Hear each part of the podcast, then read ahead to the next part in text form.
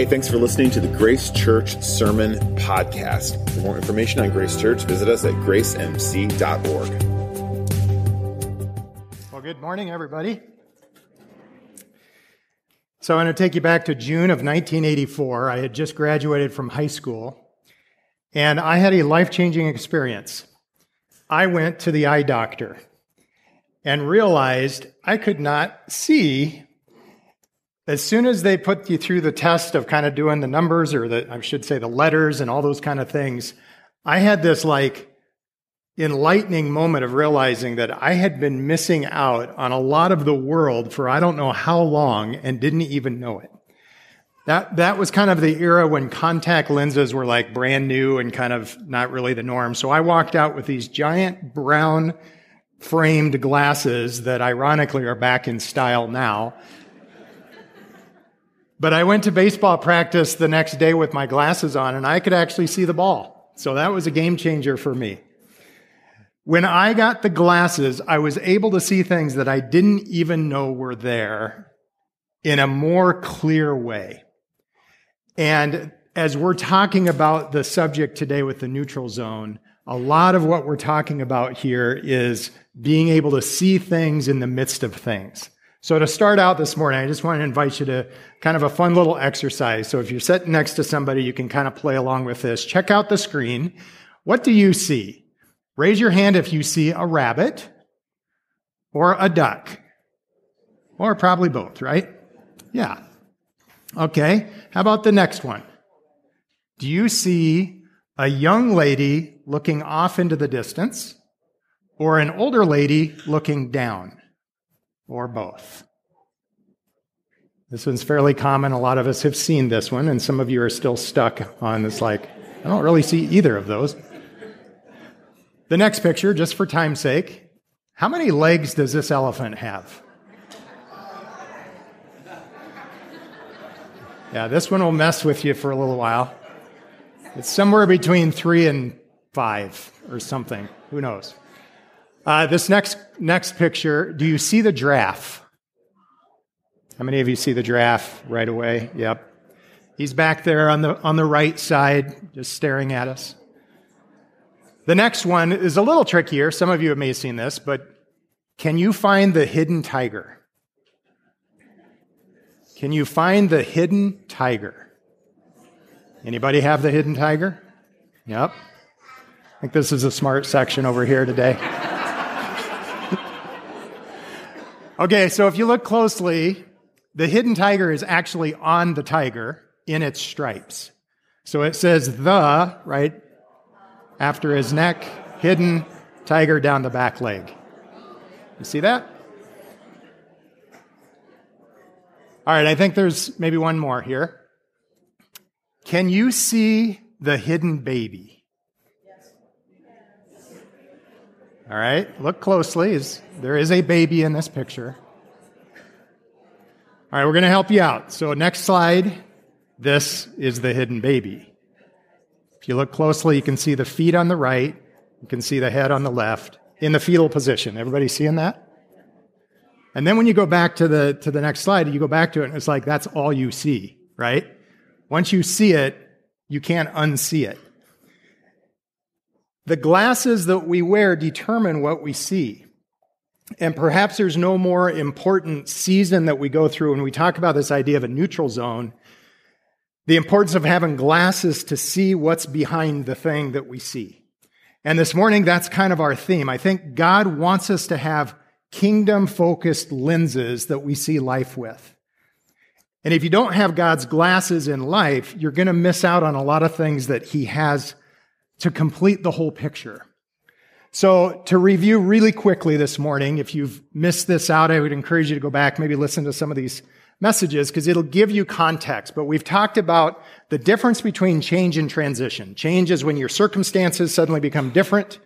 Transition is the process we go through to navigate. Change is, is fast. Transition is slow. Transitions are important. Just think about this even in the realm of sports. If you're a basketball fan, you know you've heard the announcer say they scored in transition. So a lot of times somebody intercepts the ball or they, they get a, you know, they somehow they steal the ball and they go in for the other team's basket. And a lot of points are scored in transition. You think about it in football. Special teams are transition teams. It's when you punt the ball from one team to the other, exciting things can happen, or the kickoffs or things like that. Security companies are all about transition. When they go into a building to figure out where they're going to put their different security systems, it's usually doors or windows or any other access points into the building because they know that those points of transition is usually the areas that need to be secured. There's three phases of transition. There's an ending, a neutral zone, and a new beginning. And whenever you go through this, you go through all of those phases. The last couple of weeks prior to this, we looked at the endings. We talked about why they're important, how they affect us, how we can redeem them for good, and then how we can help each other as we go through life, helping people go through endings. And if you remember, we actually symbolically marked, gave an opportunity to mark an ending or a loss that we may have experienced in our lives. And so these jars, and then we've taken we've kind of started to fill a bigger jar so we can visually see. I carried this thing up here this morning and it's pretty heavy. And it kind of dawned on me that it's like I am literally carrying the endings of our church up onto this stage. And it was kind of a burden, even just to kind of think about the weight that's involved when we lose things. So this morning, we're going to look at the neutral zone and we're going to take a deep dive into it in three different areas. What is it? What are the dangers and the opportunities in it? And how can we prevail, not just survive, but actually thrive in those seasons of the neutral zone? So here's what a neutral zone is. The reality is most languages don't have a name for this experience. It's known as a nowhere between two somewheres. It's that place between what's ended and what's about to begin. It's the unknown and dangerous place between here and there. The neutral zone is the unavoidable wilderness experience that every transition requires without a defined script, formula, or timeline for how long it'll take. And like a trapeze artist, you hang suspended between what was and what will be, where forward motion seems to kind of stop. You ever been there? You left what's familiar, but you have not yet grabbed on to what's next. It's a season which, in which neither the old ways nor the new ways really work satisfactorily yet. Everything's in flux. Nothing is a given. Anything could happen. There's more questions than answers, and you're just sort of in it. And because of this, neutral zones are often marked with tension, with frustration, with impatience. It's a time when our identity oftentimes is changing from what was to what will be. Neutral zones are synonymous in Scripture. It does give a word for it. It's called the wilderness, or it's called the desert. Neither of which are real great words to be wanting to kind of dive into, and yet it's a big part of life.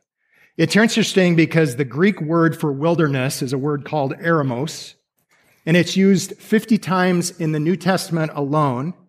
And it means solitary, lonely, and desolate.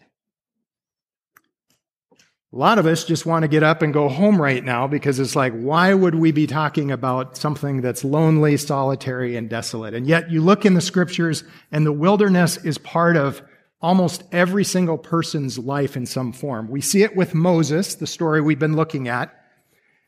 In Exodus 15, it says, Then Moses led Israel from the Red Sea. They went out into the wilderness. John the Baptist, the guy who announced Jesus as the Savior, as the Messiah who was coming, it says, The voice of the one crying in the wilderness, Make ready the way of the Lord, make his path straight. Jesus had a wilderness experience before he went public with his ministry. It says Jesus was led by the Spirit into the wilderness to be tempted by the devil. And then there's Paul. And we know the story of Paul who is persecuting the church, killing Christians. And then he becomes one on the road to Damascus. And ironically, his eyes were blinded and then he could see.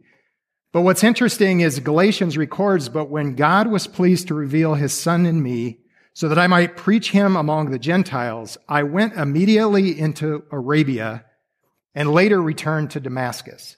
Then after three years, I went up into Jerusalem. There was a three year gap of kind of a wilderness for Paul to become ready for what God had for him. God puts us in the wilderness to strip us of our self reliance and address the strongholds that hinder our faith.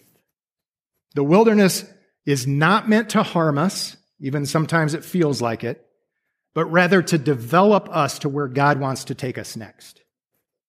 So, what are some of the dangers involved and the opportunities involved in the neutral zone? Well, because it's a season that's hard and confusing, it almost always leads people either to a breakdown or a breakthrough, or sometimes both.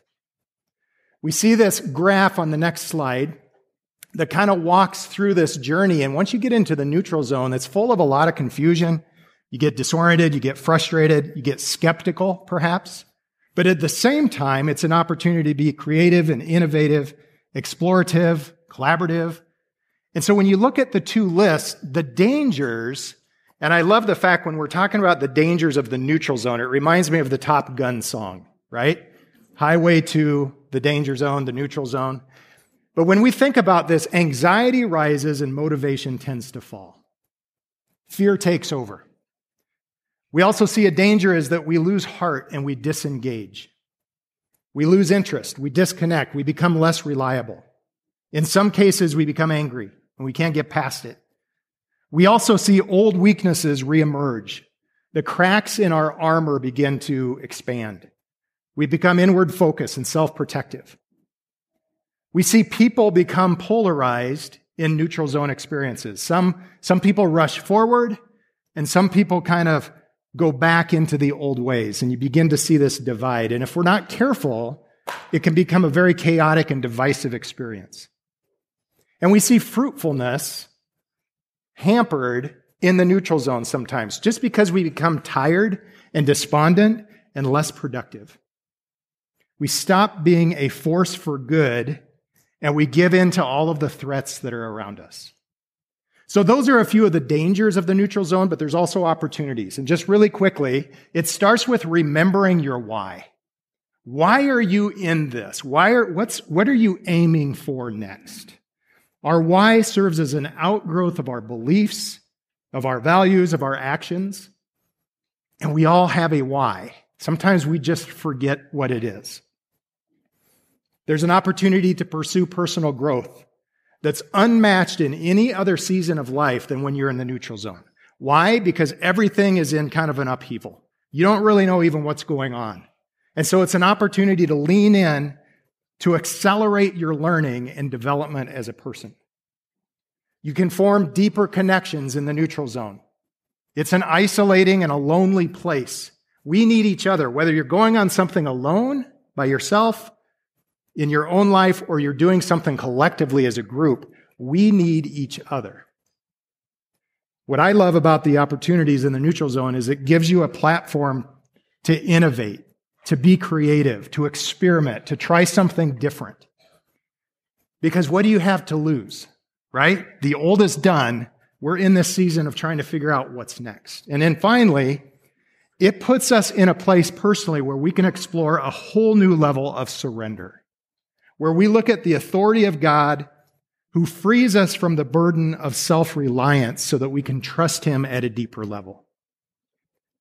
So, that's a quick overview of some of the challenges, some of the opportunities in the danger zone. What's the key to prevail? How do we not just survive them, but how do we thrive when we find ourselves in them?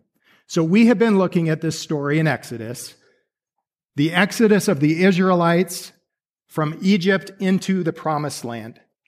Their ending was freedom from slavery under the Egyptian control. Their new beginning, where they were headed to was the promised land in Canaan.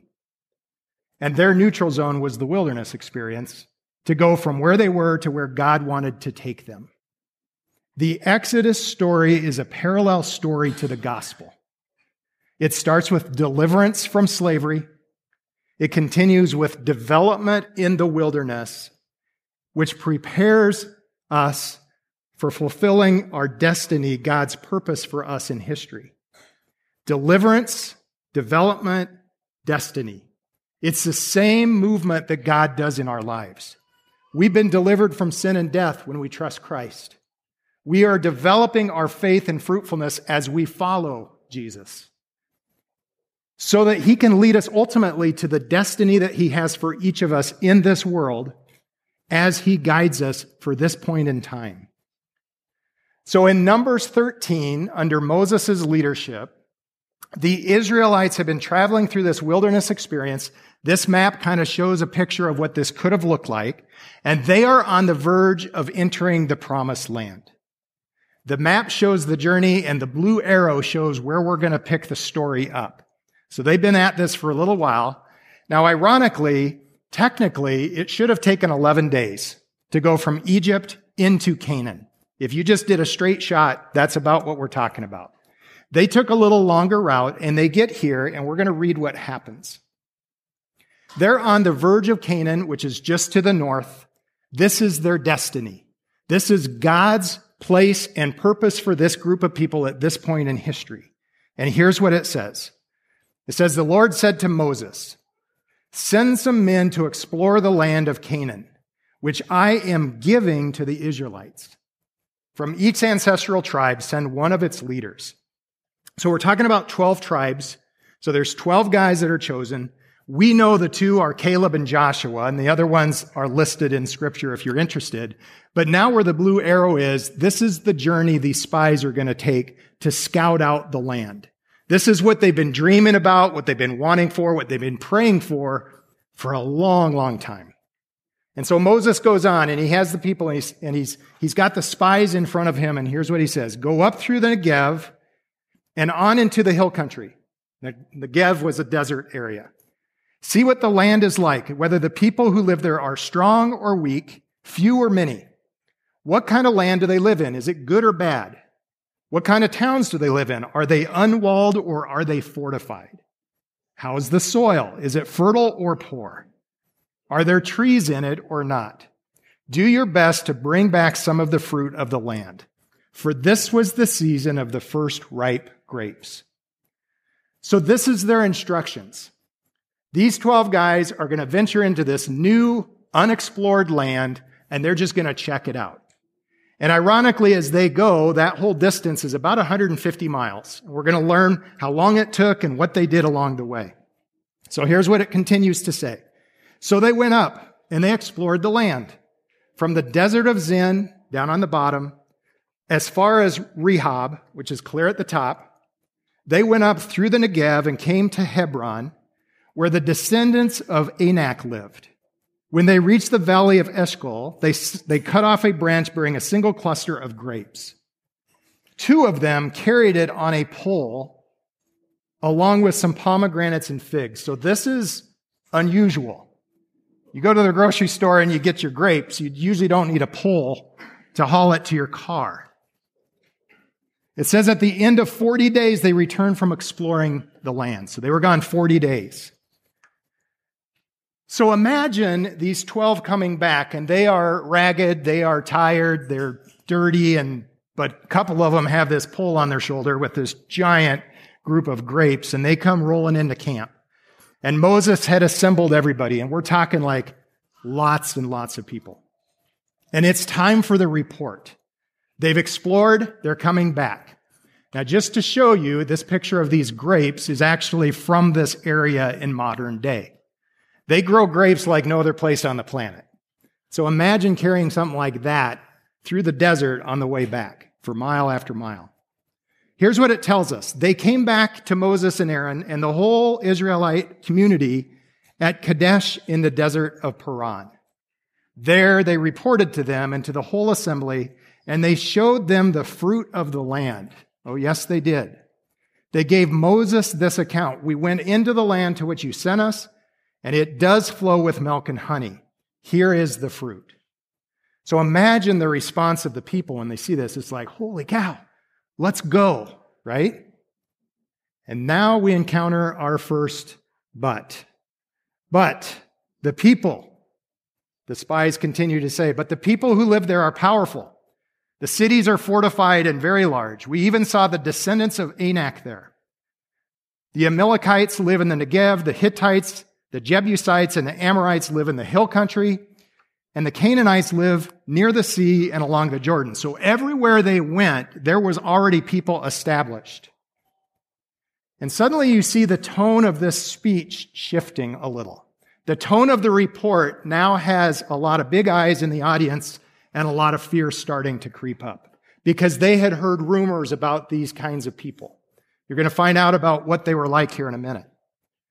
But it's in this moment that Caleb steps up and he says, he silenced the people before Moses and he said, We should go. We should go. We should go up and take possession of this land, for we can certainly do it. Caleb is a voice that's in the minority, but he is seeing something that the others aren't, and he's not afraid to vocalize it. And now we see our second but. But the men who had gone up with him grabbed the mic and they stepped up and they said, We can't.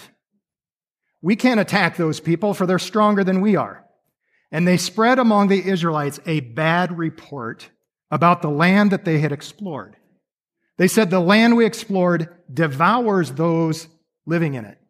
All the people we saw there are of great size. We saw the Nephilim there. The descendants of Anak come from the Nephilim.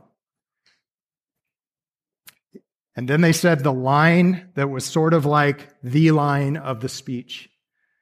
We seem like grasshoppers in our own eyes, and we looked the same to them. Ten spies only saw the problem, but Caleb and Joshua had the faith to see the promise in front of the problem.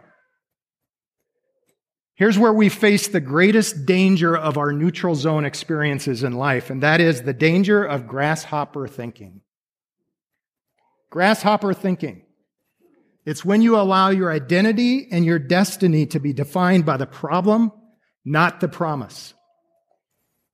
It's when you limit your perspective to the size of the problem that you face rather than the spiritual promise that God has made. Just to drive this home, let me put it as a rhyme, okay? When what you see is all you see, then that will become your reality. When what you see is all you see, that will become your reality. The Israelites are on the verge of experiencing this massive gift that God has prepared for them in this new land. And then they hear the spies. And it says, We saw the Nephilim there. The Nephilim were large, giant people. You can read more about it in Genesis. It's fascinating. This is where Goliath came from. These are big, strong people. And it says, We seem like grasshopper in our own eyes, and we look the same to them. Their perspective was limited by what they saw. The giants got bigger and they got smaller. In our culture, and a lot of times in our neutral zone experiences, it almost feels like they're symbolically controlled by the Nephilim. Anti God giants, big, powerful forces that seem to be calling the shots and defining the reality. And if that's all we choose to see, then we won't see all there is to be seen because there's something more behind it. We seem like grasshoppers in our own eyes and we look the same to them. Not only does grasshopper thinking change how we view us, but it affects how other people view us as well. And in a world that's desperate for hope, in our culture, the last thing our world needs is a bunch of Christian grasshoppers. We need to step into the identity and the destiny that God has called us to. So let me just, with your permission, let me just speak a little truth. You are not a grasshopper. You are a child of God, made in his divine image with infinite value and worth. You are not a grasshopper. You are his workmanship, seen and known and loved unconditionally, regardless of whatever you have done in your past. Jesus left 99 to rescue you. He pursued you because he desperately wants a relationship, a personal interaction on a regular basis with you. He knows your name. Jesus gave his life so you and I could have peace with God and peace with ourselves. If the, if the world ever needed a reason to, to look at Jesus, it's this idea of there is peace there. He's the Prince of Peace. In a world crazy, full of anxiety, we can find peace. You are not a grasshopper. You are a son and a daughter of the Most High King. You are delivered, you are in development, and you're being directed toward your destiny.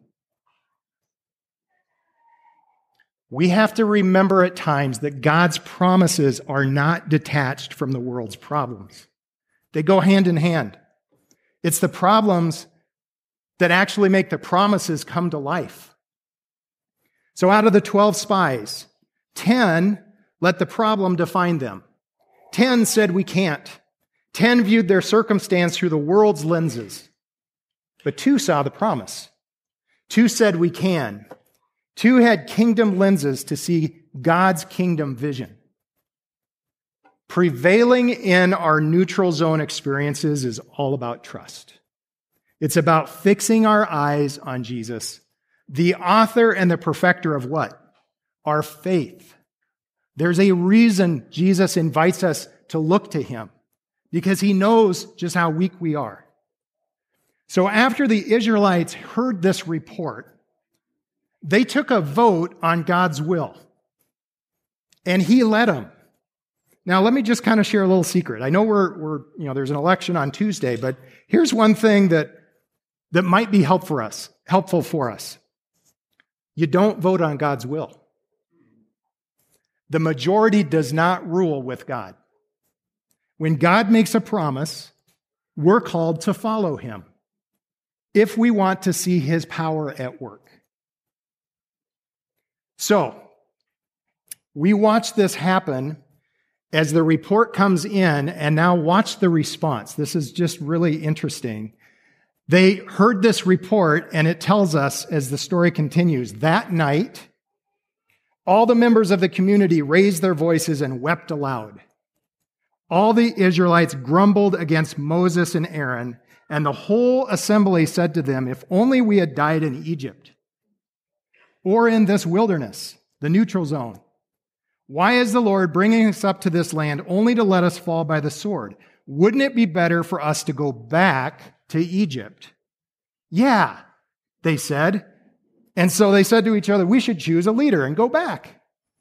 And this is all happening at night with oftentimes when it gets dark, all of our problems are magnified. You lay on your bed at night and everything is worse than it actually is, right? It's a very common experience. And then Moses and Aaron fell face down in front of the whole assembly. And Joshua and Caleb tore their clothes and said, The land we passed through and explored is exceedingly good. If the Lord is pleased with us, he will lead us into that land, a land flowing with milk and honey. He will give it to us. Only do not rebel against the Lord, and do not be afraid of the people of the land, because we will devour them. Their protection is gone, but the Lord is with us, so don't be afraid of them. That's an inspiring talk, right? That's an inspired thing that Caleb and Joshua stepped up and redirected and helped them try to see the promise in the midst of the problem. You know how it landed? But the whole assembly talked about stoning them. Now, let me just paraphrase the next nine verses in the story, okay? Moses goes to God and has it out with God by interceding for this group of people that God was done with. And Moses is kind of pleading, Lord, please just forgive them. They don't know what they're doing. Please step in here. It will be for your glory in the end. And, and Moses is like all night long just trying to, trying to bring some peace to this. And eventually, God himself agrees. And here's what we read. In 19, it says, In accordance with your great love, forgive the sin of these people, just as you have pardoned them from the time they left Egypt until now. So this is Moses talking to God. The Lord replied, I have forgiven them. Despite over and over and over, I have forgiven them. Just as you asked, but nevertheless, here's where the consequence is. Not one of them will ever see the land I promised on oath to their ancestors. No one who has treated me with contempt will ever see it. So tell them, as surely as I live, declares the Lord, I will do to you the very thing I heard you say. In this wilderness, your bodies will fall. Every one of you, 20 years old or more, who has grumbled against me, not one of you will enter the land except Caleb and Joshua. Now remember earlier, they wished they had, they wished they were dead in the desert. They wished they were dead in the wilderness. They wished they could go back to Egypt. Before you start pointing the finger at, well, how could God do such a thing? He's granting their desire. He's granting what they really want in their hearts. For the sins, or I'm sorry, for 40 years, one year for each of the 40 days you explored the land, you will suffer for your sins and know what it is like to have me against you. I, the Lord, have spoken, and I will surely do these things to this whole wicked community, which has banded together against me. They will meet their end in this wilderness.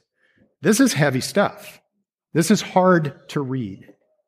This is hard to begin to absorb in a world that doesn't like to have these kinds of conversations. But there's a lot more going on in this story than we will ever realize because we weren't there. Neutral zones, these wilderness experiences, are not to be taken lightly. We talked about it being a time of development God wants to develop each of us because he's got something next for each of us. That's our destiny. For such a time as this, God is calling us into this next season.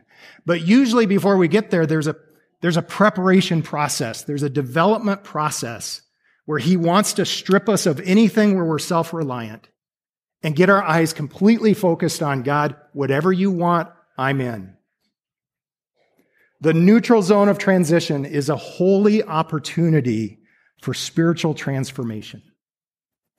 So, as we close this morning, let me just ask you today in your neutral zone, what do you see? Just the problems? Or do you see the promises in front of the problem? Do you see just the giants? Or do you see Jehovah Jireh, God the provider? How are you viewing yourself today?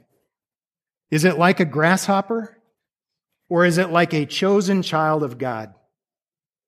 Is it like a grasshopper or is it like the light of the world? Ready to shine wherever you go because you have the light of life of Jesus himself living in you in a dark world that is desperate for hope. We have been delivered. We are being developed, and God wants to lead us into our destiny for such a time as this. So, whatever neutral zone you may be in, whether it's individually or collectively,